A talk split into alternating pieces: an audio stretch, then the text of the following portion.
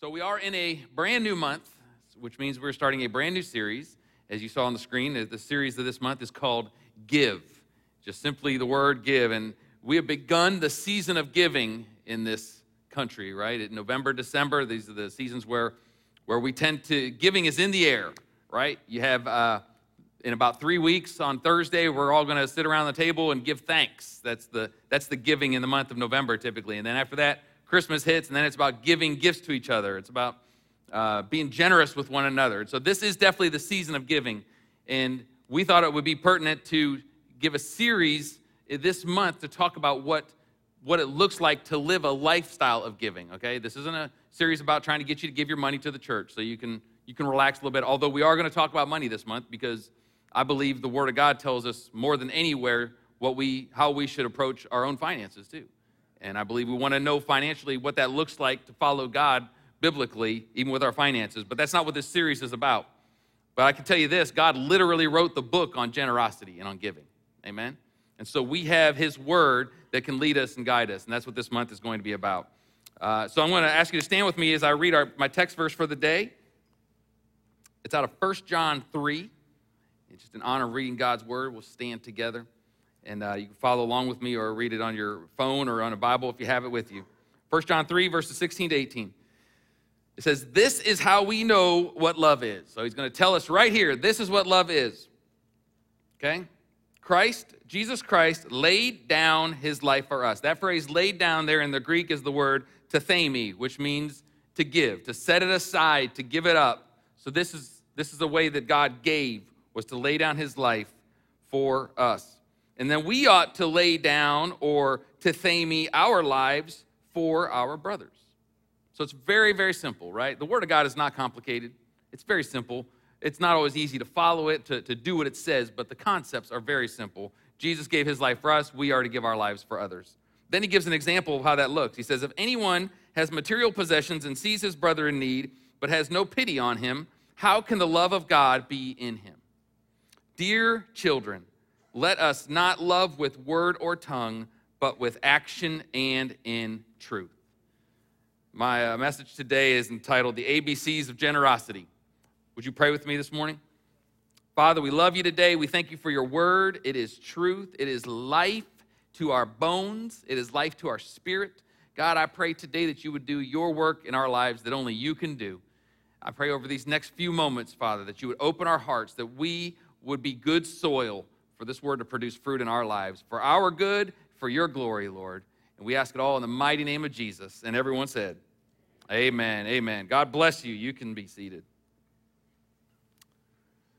So I'm going to start this week by kind of laying a foundation of generosity and giving, and then we're going to build on that over the next three weeks following this week. The definition of generosity is very simply giving more of something than is necessary or expected. Makes sense, right? Generosity is about not just doing what's expected, but going above and beyond what is expected. And, you know, we as humans, we love to be the recipients of generosity, right? I love it when somebody's generous with me. Uh, that's, a, that's a good, warm, fuzzy feeling. But when we're the source of generosity, that's something a little different, right? That, that usually requires sacrifice. Uh, it still creates a good feeling in us, but it's, it's, uh, it's a little more challenging. It's a little more against our human nature than it is to receive generosity in our life. And when we talk about generosity, it can make us kind of tighten up a little bit, right? If we're honest with ourselves, when we talk about being generous, it can cause us to easily get a little bit uptight. And, and maybe it's because we automatically in our minds, maybe we go to money when we start thinking about generosity, and it's, it is. It can be part of it is about our finances and how that looks. And, and uh, depending on your history in the church, you might even think, oh, here we go. They must need money. Their checking account must be getting low. They're going to ask us for money now, and they're not going to let us leave till we give all of our money in our checking account, right? And, and some of that may be because of history that you've had. Maybe you've experienced some uh, a, a pastor or a minister or a church leader that has abused the scriptures to try to get you to give more money than you were even comfortable with giving. Maybe you saw it with some televangelist or something, and and you've seen it. And there's obviously there's a bit of a stigma sometimes even in the church. And I just want to say today that just because people have abused it doesn't mean we can abandon the tenet of our faith, right? Let us not abandon the idea of living generously just because someone has abused it, because there's nothing the enemy wants more than to squash the generosity of the church, because there is power behind our generosity. God empowers our generosity and uses it for his glory, uses it to expand the kingdom of God, and uses it to bless you too and others. So please, let's start with that today. Let's not let what we've seen on TV or what we've seen in the media or what we've seen with other people of God, quote unquote, doing to manipulate, let us not cause that, let, let that cause us to abandon what we know to be true from the Word of God. And I hope to, over these next four weeks, talk to you about that and what it looks like to live biblically and to receive the blessings that comes from generosity, but also to be able to have a heart that's not about ourselves, but about advancing God's kingdom and being a blessing in our communities as well. Depending on where you are in your faith, generosity might not even be on your radar right now. Or depending on where you are in life, it may not be on your radar. You might think, you know what, I, yeah, that, that sounds great, but uh, I'm just trying to get through the week. And the thought of focusing on others, uh, whether it has to do with my time or my money or just even emotional support, it just makes me feel like I, I start getting my blood pressure goes up because I just don't feel like I have it right now. And let me tell you, church, we're all there at times, right?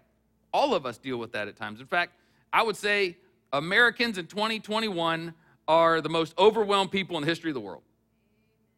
We're the most blessed, but we're also the most overwhelmed. And I can tell you from experience that the cure for being overwhelmed in life is to stop focusing so much on yourself and start focusing on others. That's biblical. That is the cure for being overwhelmed in your life. And, and it's, it's difficult because you think, well, how can I focus on others because I'm so overwhelmed with my own stuff? But God can help you in that too. But some of it is the choices that we have to make in our own life. The key to misery is spending all of our time and resources on ourselves. If you want to be miserable, focus just on yourself. But there is, there is something, there is a spiritual principle that is applied to our life when we are generous to others in our life. In fact, Proverbs 11 25, I love this verse. It says, A generous man will prosper, and he who refreshes others will himself be refreshed. That's a great promise. You should post that on your mirror if you need to.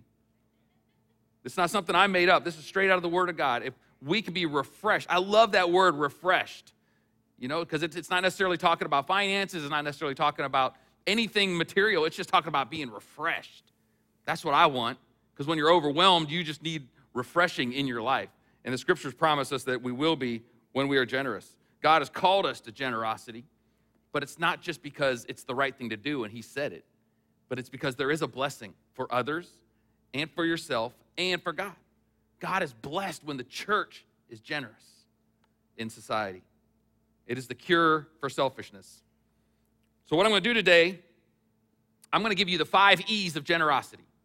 I didn't really plan it to all start with an E, but it kind of worked out that way, and it makes it easy for us to remember too, and easy for taking notes. So, five E's of generosity. The first one is the it is the essence of the gospel. This is my favorite one. Generosity is the essence of the gospel. The gospel is all about generosity. The word essence means an indispensable quality of something. So, generosity is the indispensable quality of the gospel. You cannot have the gospel without generosity. It is God's generosity on display to you and me. And if you're a Christian here today and you're a follower of Jesus, you would say, Yeah, I get that. You know, God came down, died on a cross for me, for my sins, and so I can be forgiven, so I can know Him, I can have a relationship with Him. And it makes sense to you, right? But I'm going to take it to another level. Even the idea of the Trinity is a representation of God's generosity. We understand the Trinity. The Trinity is God is in three parts, but He's one God, right? You got God the Father, God the Son, God the Holy Spirit. It's all is all under one Godhead, but they're three specific entities, right? And so when you have God the Father, God the Son, and the God the Holy Spirit, what you see is that the Father actually sent the Son to come and pay the price for our sins. He sacrificed his son. You know, if you're a parent here, you know the idea of having to sacrifice your child is out of the question, right? If there came a moment where you had to decide if it was going to be me or my child, there's no choice to be made, right? Every one of us would immediately stand in and take the place so our child would not have to be sacrificed for anything or anybody. And God is the same way. Yet God chose his son to come and die for us. The, the idea of the Trinity shows the generosity of who God is. God would, you can make the argument that he would rather done it himself than to send his son. And, the Bible even clearly says his one and only son. It's even telling us like it's not like he had a bunch of sons, he had one. And that made it very, it made it very personal for him. And you might think, well, you know what? God's God. It, he had to do that. That's, that's God. It, it is who he is. But listen, God is love. Bible says that God is love. We know that God's love is greater than any love we could ever even comprehend. And so you can make the argument that his love for his son was greater than any love we could ever have for our child, yet he still sent him to die for us. That is the ultimate act of generosity, church. Generosity is the essence of the gospel. It wasn't, it wasn't anything, there's nothing that rises above the characteristic of generosity when it comes to the gospel of Jesus Christ and what that means for each and every one of us. And what it tells us is that you cannot love without giving. You can't love without giving. Whatever you love, whoever you love, you give to that because you cannot love without giving. It would be ridiculous for me to tell my wife I love her, but never give her anything, ever give her any time, never give her any attention, never give her any help with anything around the house. I just said, That's your thing. I love you though. She wouldn't be sitting here on the front row, I can tell you that. She might be watching online making bad comments. but loving is giving. In fact, the, the, the most famous, popular, most quoted verse in all the Bibles, John 3:16. And there's a reason for that. And it says, For God so loved, He so loved, He loved so much us that He gave. Those are inseparable. You could stop right there on that verse. He loved so much that He gave. He loved so he, because and he gave. He didn't love because he gave, he gave because he loved. And he expects the same from us. It is the essence of the gospel. Also, it is the expectation of the loved. Generosity is expected for those of us who are loved. So God so loved us, right? So now we are loved, and we know that if it, I'm talking to Christians right now, okay? If you're here today and you're saying, I'm not a Christian, these principles don't really make sense to me, well, I hope and pray that you would make that choice to follow Jesus with your life. And I, I, hope today, before you even leave here today, that you would make that choice because He's the best decision you'll ever make in your life, without a question. But if you're, if you're here today and you're not a follower of Jesus, then some of this may not make sense to you. But right now, I'm actually talking to Christians. So if you've received the love of the Father, it is an expectation that you would be generous because of His great love for us. Did you know that if you consider yourself a Christian, that it, there is an expectation there? Scripturally, biblically, there is an expectation for us to be generous, not necessarily just with our money, but even with our time, with our resources, with our giftings, with our abilities, that we are to be generous, with our forgiveness. We are to be quick to forgive. With our thankfulness, we don't just, you know, the society gives thanks on the fourth Thursday in November. We are to give thanks every day. We are to live lives of thankfulness. We are to be generous with thankfulness in our life. In fact, the term generous Christian is kind of redundant because they describe each other. It's kind of like a free gift, you know, or uh, um, a hot summer in Georgia. That's redundant. If I say it's summer in Georgia, you know it's hot. So, a generous Christian, if we say I'm a Christian, then it's automatically, it should be assumed that we are generous because that is what God has called us to. The life of a believer is expected or is, is to be recognized by generosity and love. I take you back to my text verse today where it says, Because Jesus laid down his life, we ought to do the same. We ought to lay down our lives for others. We ought to give. We ought to be generous in our life. Our, our life should be exemplified by generosity towards others in our life. And, uh, you know, some of us, when we come to church, you know, you may come to church to be fed. You may be here this, this, this afternoon because you want to be fed, you want to be encouraged, you want to be built up, you want to be in Christian community, you want to be with the body of Christ, you wanted to worship, and that's all wonderful. And that's great. Uh, you should be expecting to be fed when you come into church. Just like on Thanksgiving Day, when you go into uh, the house you're going to go into to have your Thanksgiving meal, you're going to expect that there's going to be food there and that you're going to be able to eat and maybe sometimes even eat a little too much, right? The difference between getting fed at church and getting fed on Thanksgiving is that on Thanksgiving, after you're fed, you're basically just collapsing on the couch to watch football or take a nap or play cards or do something with your family and have fun. But when you're getting fed in church, it's not just so we can sit back and relax and enjoy the food we're getting. It is so that it can be an outflow of our life. That it is meant to be where we take what we get on a Sunday morning. This is kind of our huddle where we come together and we get fed, we get encouraged, but it's so that we can take what we've been given and go. As Pastor Roger said, go. We are commissioned to go, to be a blessing, to be generous to the people that God would put in our lives. The world's philosophy is, you know, to kind of cover your own hide, right? That take care of yourself, that the three most important people in my life are me, myself, and I.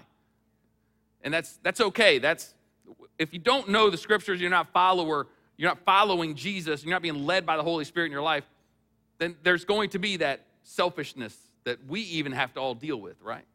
So we're not condemning because the world kind of approaches life that way, but we we approach it differently. The world says I'm going to take care of myself first, and there's not really much of an expectation that they would go above and beyond to be generous, except maybe in the medical profession and a few other places, you know? Like if a doctor were to come up on a, on a scene in their car and there's an accident and there's obviously people there that are hurt and the medics aren't there yet, it would be expected that the doctor, he or she, would get out and try to help. Because, because the expectation is there because of their understanding, their knowledge, their education, their abilities and because of the fact that they could actually give something that would maybe save a life, right? That's why the expectation is there. Well, that's why the expectation is on us as followers of Jesus, because we also have something that can save a life. We also have something that can bring life into a situation where there was no life before. So there's an ex- we're not we're not just innocent bystanders walking down the road going, "Man, that really stinks. I hate that for them, but I don't know what to do." We are commissioned, we are empowered, we are emboldened, we are spirit filled to be able to be his hands and feet to the people that God puts in our life. Whether that's somebody you live with or if it's somebody you come across. If it's a, if it's a waiter or waitress you run into, or if it's a, a sibling or a spouse, it's always meant to be that there is an expectation for us to be generous to the people that God puts in our lives. If you have received the gospel, you've received the greatest gift that there ever was but it is not for you to keep for yourself. It is for us to give to others. God forbid that we would be too self consumed and selfish that we would not share the wealth of what God has given us. And when I say wealth, I'm not just talking about money, I'm talking about sharing the gift of God that He has given us. The greatest thing we can do is be salt and light in the world. I love what Pastor Roger said that some of the some of the people at the bridge they don't even want their money. They want them to pray for them. They want them to to help bring them out of the situation they're in. And, and we're all commissioned to do that. We all have that if you're a follower of Jesus. You don't have to be an ordained minister to be able to share the love of God with people that could come into your life. In fact, definitely don't have to be that. There's nowhere in the Word of God even talks about having to be ordained to share God's love. We're all commissioned to do it. Jesus said, Follow me. When we follow Jesus' example, we see that he is going to take us to places that aren't going to be self focused. You know, he told Peter and Andrew, they were on the fishing boat, he said, Follow me. They left everything and followed him. And it wasn't, they didn't follow him to pad their checking account or to increase their net worth. They followed him to do whatever Jesus wanted them to do. They gave their life, just like we are encouraged to do, they gave their life for Jesus, literally, in, in the end, gave their life for him. And we are encouraged to do the same. If we're going to follow him, we need to count the cost and know where we're going. You know, I, uh, I'm part of a, a, workout group that works out outside, and um, I, I, do it two to three times a week. We meet at 5:30 in the morning. It's really early, and it's always outside, and and there's different people that lead it every time we do it, and it's about 45 minutes and we always start in one spot and then from there we run to a place where we're going to work out it's you know pretty high impact stuff and and uh, but we always start with a little bit of a jog and whoever's leading the workout that day when they start jogging we know those of us that are following that person, we know what we're getting into. We know we're going somewhere to do things that are going to make us hurt and, and maybe regret that we came, right? Until it's over, then you feel good. But we know where we're going. We count the cost before we even sign up to follow this person. There's no chance that one day this person's to say, you know what, guys, come on, I'm just to lead you to the coffee shop. We're to have coffee and donuts. We know we're going to work out. We're going to a place where we're going to beat our bodies, right? But that's what we know when we sign up for this. Well, it's the same way in our faith. We have to know when we sign up for this faith where we're going. Jesus said, Follow me. He also says, Take up your cross and follow me. And he also says, If you don't take up your cross and follow me, you're not worthy of me.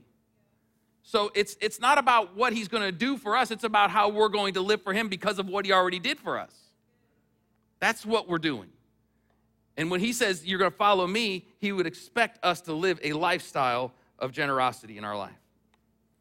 And one of the reasons for that is my third E, which is that generosity is the epitome of grace. It is the epitome of grace. You know, the definition of epitome is a perfect example of something. So, generosity is the perfect example of grace. The grace you've received in your life as a follower of Jesus, and also the grace that we are to extend to others in our life. Because, you know, grace, one definition of grace is that you're giving somebody something that they don't deserve. You know, mercy is to not give them what they deserve and kind of give them a free pass. Grace is to go to the next level. Not only am I not giving you what you deserve, I'm also going to give you more than that.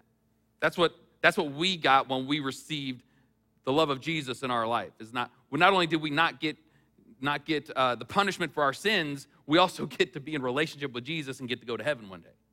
That's grace. It's going to the next level. Well, when it comes to being generous with others and giving grace to others, we all know it's a lot easier to be generous with people that we feel deserve it. Right? Generosity begets generosity because that's human nature. You want to be when somebody's generous to you, somebody gives you a nice gift for your birthday, well, then you want to give them a nice gift for their birthday, right? Or maybe you just feel obligated to do it, but there's tendency to, to want to be, to respond in kind, right? But you know what? The Bible tells us that that's just human nature. And if we do that, that we're no better than anyone else. That we're not necessarily operating under the power of the Holy Spirit. We're just kind of doing what the Bible or, or what human nature is to do. In fact, the verse is out of Luke 6. In verse 33, look what it says. This is the words of Jesus. Says, If you do good to those who are good to you, what credit is that to you? Even sinners do that. But love your enemies, do good to them, and lend to them without expecting to get anything back. Then your reward will be great, and you will be sons of the Most High, because he is kind to the ungrateful and the wicked. So God never asks us to do something that he's not willing to do himself. I'll say that again. God never asks us to do something he is not willing to do himself. Not, in fact, you could say he would never ask us to do something that he hasn't already done for us. You know, maybe as a parent, you might tell your kids, well, do this, don't do as I say, or don't do as I do, do as I say, right? Or maybe you've had your parents do that to you. God doesn't do that. God says, if I ask you to do it, I've already done it, and I'm going to continue to do it. And I'm glad that he doesn't have the same nature as we do, or we just want to extend grace to people that we feel deserve it in our life. Because if he only extended grace to people that deserved it, none of us would receive any grace from God. In fact, Romans 8 and verse 5 is one of my, or I'm sorry, 5 and verse 8 is one of my favorite verses in all the Bible because it shows the heart of God. It says, God demonstrated his own love for us in this. This is how he shows us how much he loves us. While we were still sinners, Christ died for us. He didn't wait till we deserved it. He didn't wait till we were good enough. He didn't wait till we were sinning a little enough. He didn't wait till we were going to church enough. He didn't wait till we were giving enough in the temple. He didn't wait for us being nice enough to people. It says, while we were still sinners. That's the grace of God. And because of that grace, He expects us to, to operate in that same grace in our lives. 2 Corinthians 9 8 tells us about the grace of God. It says, God is able to make all grace abound to you. That's a good promise, right? He's able to make all the grace in the world abound to you. And here's why so that in all things at all times, having all that you need, you will abound in every good work. So God's grace for you is so that you would, one of the reasons is so that you would have grace for others, so that you would be generous to others in your life because He is so good to us. All about the grace of God. And that means that generosity is my next E, which is the evidence of salvation. It is the evidence of salvation in our life. Now, don't misunderstand me. I'm not saying generosity is what saves us. It's not generosity that causes us to be in right standing with God. Okay? So don't, don't go, go home twisting or misinterpreting what I'm saying here. What I'm saying is that generosity is a byproduct of being saved. It is a, it is a response to the saving grace of God in our life. It is evidence of salvation in our life. And you say, well, wait a minute. So do I have to show generosity to prove that I'm saved? That's a good question. It's not, it's, and I, we all go through seasons in our life where it's more difficult to be generous than others, right? Okay?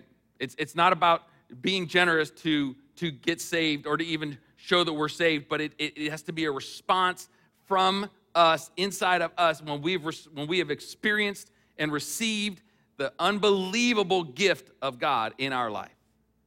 The generosity would be an overflow. Now, do we all get to places in life where it's, it just feels like, like I said, I'm just trying to get through the week? I don't, I don't have the capacity, I don't have the margin, I don't have it in me right now to be generous. We're all there at times, aren't we?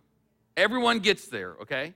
But here's the key when we get there, church you can't settle into that place. You can't settle in and say, you know what, it's just, that's just the way it is. It's just the way it is. Because that, then when we do that, that's when we're getting into sin. Our heart should always be, you know what? If I'm at a place where I can't be generous, God, help me. God, open my eyes to see where there's areas that I can be generous in my life that I'm not seeing. Whether it's with my time, whether it's with just helping somebody, whatever it is, Lord, but that I would be willing to see with your eyes to see that I can be generous in my life. And it doesn't have to look necessarily like I think it even has to look, but being open to what God wants to do in our life.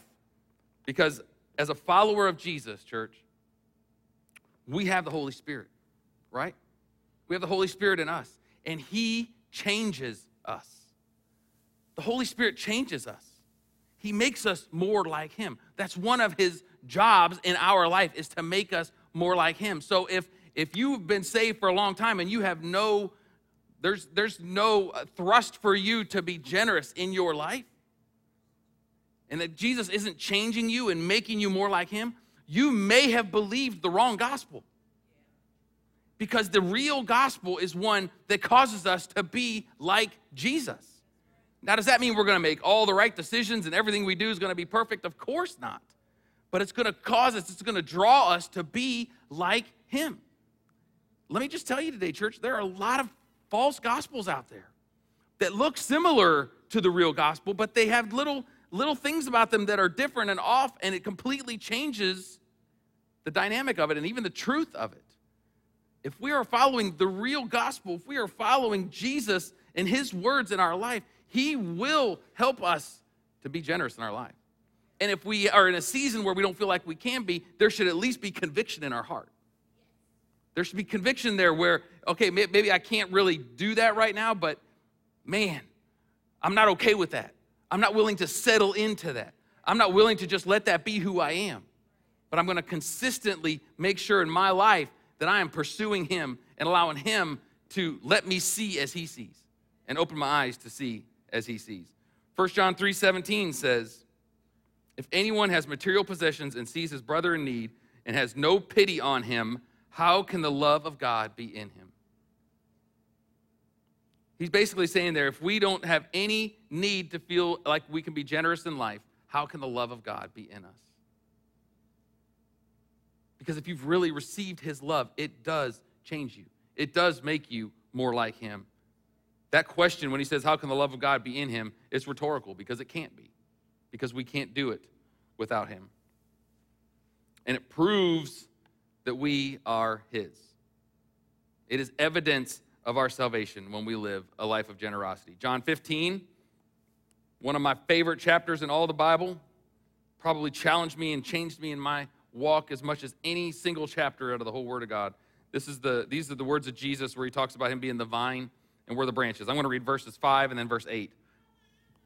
It says, I am the vine, you are the branches. If a man remains in me and I in him, he will bear much fruit. Apart from me, you can do nothing. This is to my Father's glory that you bear much fruit, showing yourselves to be my disciples. Generosity, fruit in our life, and one of the one of the evidences of fruit in our life is generosity. It is the evidence of our salvation. It is what shows people that we are a disciple of Jesus. We should look different than the world. We are generous to people that have wronged us by forgiving them, by going the extra mile for them. We are generous to people that have even wronged us. We look different than the world looks because we are disciples of Jesus. In fact, Jesus says in Matthew 7 that you'll be known by your fruit. You'll be known by your fruit. You know, you may be able to be known by people just by the things you show them. You know, I can let you see just the stuff I want you to see about me for the most part. But you're known by God by what's actually on the inside, by what actual fruit is in your life, not the facade fruit we like to put up for everybody else to see. God knows you exactly by who you are. And there's no faking it, there's no putting up the facade and tricking God. He knows. And He wants us to be fruitful in our life. So, how does that happen? How does fruit appear in our life? Well, that brings me to my last E, which is the generosity is the effort of the saved. It requires effort. Listen, church, generosity is not a feeling.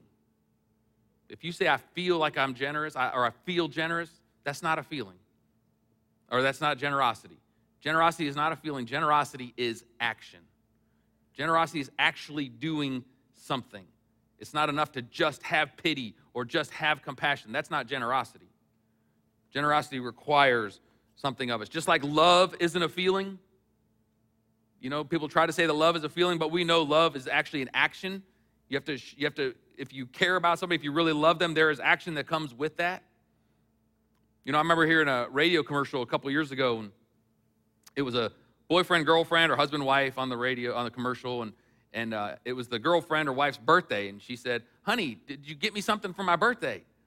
And the guy says, Well, no, I didn't, wasn't able to get you anything, but you know, I thought about getting you this really beautiful diamond necklace that I saw. And then I'm, i was thinking yesterday, like, man, wouldn't it be great if I could get you a brand new Mercedes and then tonight take you out on a really romantic, wonderful dinner. I, I thought about all of that. And the woman like gives him a hug and says, "Oh, thank you so much. You're so thoughtful. That's so wonderful." And then the narrator comes on and says, "Wouldn't it be nice if it really was the thought that counts?" if it did, all of us men would be legends. Because I think about it all the time, honey. I promise. but love isn't a feeling, it's, it's action, and so is generosity in our life. And it requires effort. And here's the thing, church. So I, I talk to as many pastors as I can just about church work, and I'm, I'm more of a collaborative guy by, by nature, and so I like to hear what other people are doing, how things are going. Not to compare, but just to just to see see if there's any trends and where things are going. And so, and I'm part of a couple different networks where I get emails and I'm on Zoom calls, and uh, I like to see what's going on in other churches too. And uh, what I'm hearing from pretty much every pastor, every church leader that I'm connected to in any way is that COVID 19 has made the church lazy. It's made us lazy. And there's a lot of reasons for that. In fact, even as church staff, I've seen for even myself where there is a tendency, there is a there, there's a lean there that if we're not careful, we can become lazy because there was a season with COVID, even in the church, where we couldn't do anything except film a sermon for Sunday morning, right? And so we weren't doing anything during the week. And so you're still running and scrambling, but when it really comes to uh, being proactive and making effort to be generous, even as a church, there was a lot of, there, there felt like there was a lot of resistance. And what we're seeing in the church with the people in the church is that it, it's, Every pastor I know is having a very difficult time getting people to volunteer, getting people to serve, getting people to help serve even in their communities, even church giving in a lot of ways is down. I mean, there's just a lot where we've just become kind of lazy because of the, the circumstances we're experiencing in our society. And, church, we as a church have to be very, very careful to not allow that to settle into who we are. Because there's no time, there's no place for us as followers of Jesus to be lazy in our faith. There's too many people out there that need to know the love of God in their life. And there's too many of us in here that need to be encouraged in our faith and in our walk. And it requires all of us together. The days of the church being like the pastor and his staff and everybody else just kind of hangs out are over. I mean, we, we are the body of Christ. We all have different roles, but we all are called to be a part of it. And what happens is that the Holy Spirit should be nudging all of us to make sure that we're not just focused on ourselves, that we're not just trying to take care of ourselves, because for a season, it was all about like stay home, take care of yourself, make sure you stay healthy. And, and man, that is human nature for us anyway. So, in some ways, even though we were getting cabin fever and going stir crazy, it was feeding a need in human nature to just be about yourself. And we have to get out of that mindset. We have to get out of that mindset because it is imperative that we as a as a body of Christ that we are not self-focused but that we are focused on others. You know, I've been I've even been convicted this week as I was preparing this message and talking about generosity and how you know, when Joy and I when we first got married, we set a baseline for what we were going to give financially. And you know, we we've stuck to that, but we always had a heart to give uh, over and above that. And for years and years we did, but it feels like over the last few years it's it's been less and less than, than what we'd really like to be doing. And I'm like, okay, Lord, I'm even looking at myself saying, am I, am I focusing too much of my, even my own finances on myself and not really letting you have a say in it? And uh, it's convicted me. And, and I, I want to be better because I want to be generous in my life because I believe that there is fruit that comes from that in ways that spiritual ways that I can't even fully describe. You know, and you can argue about whether or not tithing is you know, if it's an Old Testament principle, if it translates into the New Testament. The, the, at the end of the day, the Bible is clear that we are called to be generous even with our finances. In the kingdom of God, the gospel takes money to go out. You have to have it to make the gospel go out. And so at, the bottom line is we as people that believe the gospel and have followed the gospel and believe in Jesus and believe that he is the Lord and the Savior of the world, that, that people need him, well, then we, we should be investing into that in our life. Whether it's here, whether it's somewhere else, we should be investing in the kingdom of God in our life. So, um, so I've even been challenged in that this week. You know, in fact, I, I a couple weeks ago when I was preaching, I was talking about personal evangelism and how you know we should. It's not just the church leader's job to make sure we're doing evangelism. We should have a personal evangelistic thrust in our own life where we would be sharing the gospel with people in our life. And man, it convicted me so badly because I, I don't have people in my life that are far from God because my whole life is, you know, the church and my family, and, and it's, it can be all consuming. And so I've been just praying lately that God would, would lead me to someone or, or give me eyes to see someone in my life or, or even open doors for me where I can be intentional about going out and getting to know somebody that's far from God and spending time with them. You know, being generous with my time to even try to witness or bring the gospel to someone in, in my life. And I'm not talking about bashing them over the head with my Bible, but just being the hands and feet of Jesus and loving them in a way where they, it would open their eyes to the truth of the gospel. And that's how we, as followers of Jesus, should be living in our life. Because here's something I've learned in my life is that money flows effortlessly to whatever we worship.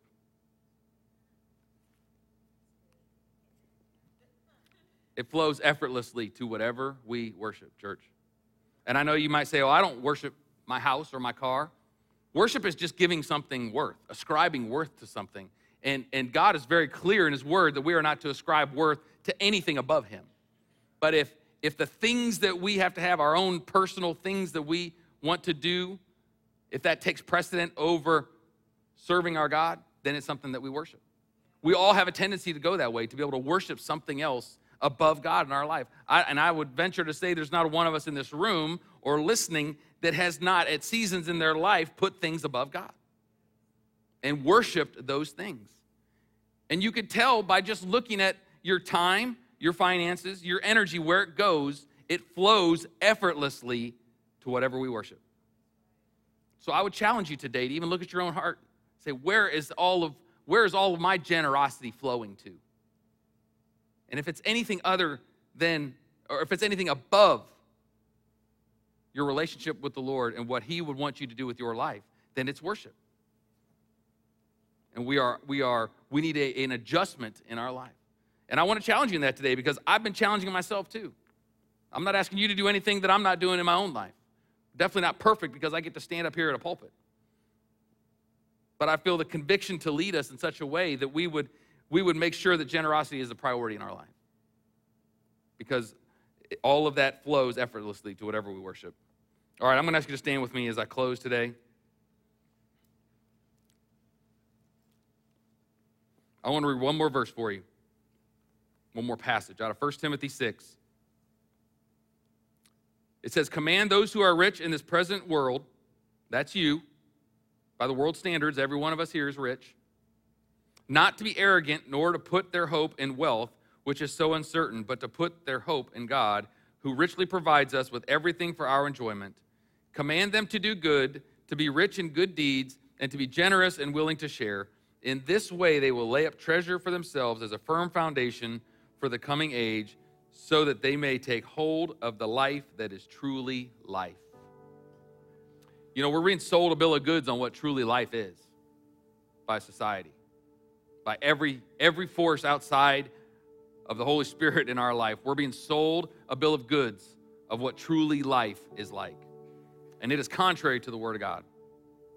Truly life is not about having everything we need or everything we could ever want and focusing on ourselves. Truly, life is about being rich in good deeds and being generous and willing to share with others so that we will lay up treasure for ourselves as a firm foundation for the coming age when we're in heaven. So we're paying it forward. And I can tell you, I believe in all of my with all of my heart that it is so worth it to pay it forward. With whatever it is God is calling you to give of yourself. Time, energy, resources, money, whatever it is. We pay it forward because we're not doing it just because it's the right thing to do. We're doing it because we're actually laying a foundation for us for when we're in the next age. That's a beautiful thing. That's a wonderful promise. So I want to pray for us today. I encourage you, if you want to come to the altar, you're welcome to do that. Or you can stay in your seat too. I'm going to pray for all of us, though. I just encourage you today to, to just let the Lord search your heart today. Let Him search your heart. When He, when he stirs up, when He brings up things in our life, it is never to condemn, it's always so that it can be dealt with, so that we can be free from whatever those things are that hold us back and hold us down. So, would you pray with me today? Our Heavenly Father, we love you. We thank you for your word. Your word is truth, your word is life. God, as you are probing at us today, maybe pricking our heart a little bit, God, I pray that you would help each and every one of us to open ourselves up to whatever it is you want to do in our lives. Lord, none of us are perfectly generous. We never will be. But Lord, we want to be better. We want to be more like you. Make us more like you. God, we lay down everything today. We lay it all down. It's all yours. As we sang today, Lord, you are worthy of it all. Every bit of our life. Everything, God, it's all yours. Lord, forgive us where we have become arrogant, where we've taken ownership of thinking that what we have is because of us or it's ours and you can't touch it. Lord, I pray you just open our eyes to see that it's all from you and it's all for you. God, do your work in our lives. We want to be a generous people with everything you've given us. Help us, Lord. Meet us in our place of need, God. Many of us are overwhelmed right now. Many of us are feeling the pinch in our lives, just trying to get through the week. Lord, would you open our eyes to see the opportunities you're giving us? Help us to be intentional. Help us to make wise decisions to bring margin into our life to where we can be generous.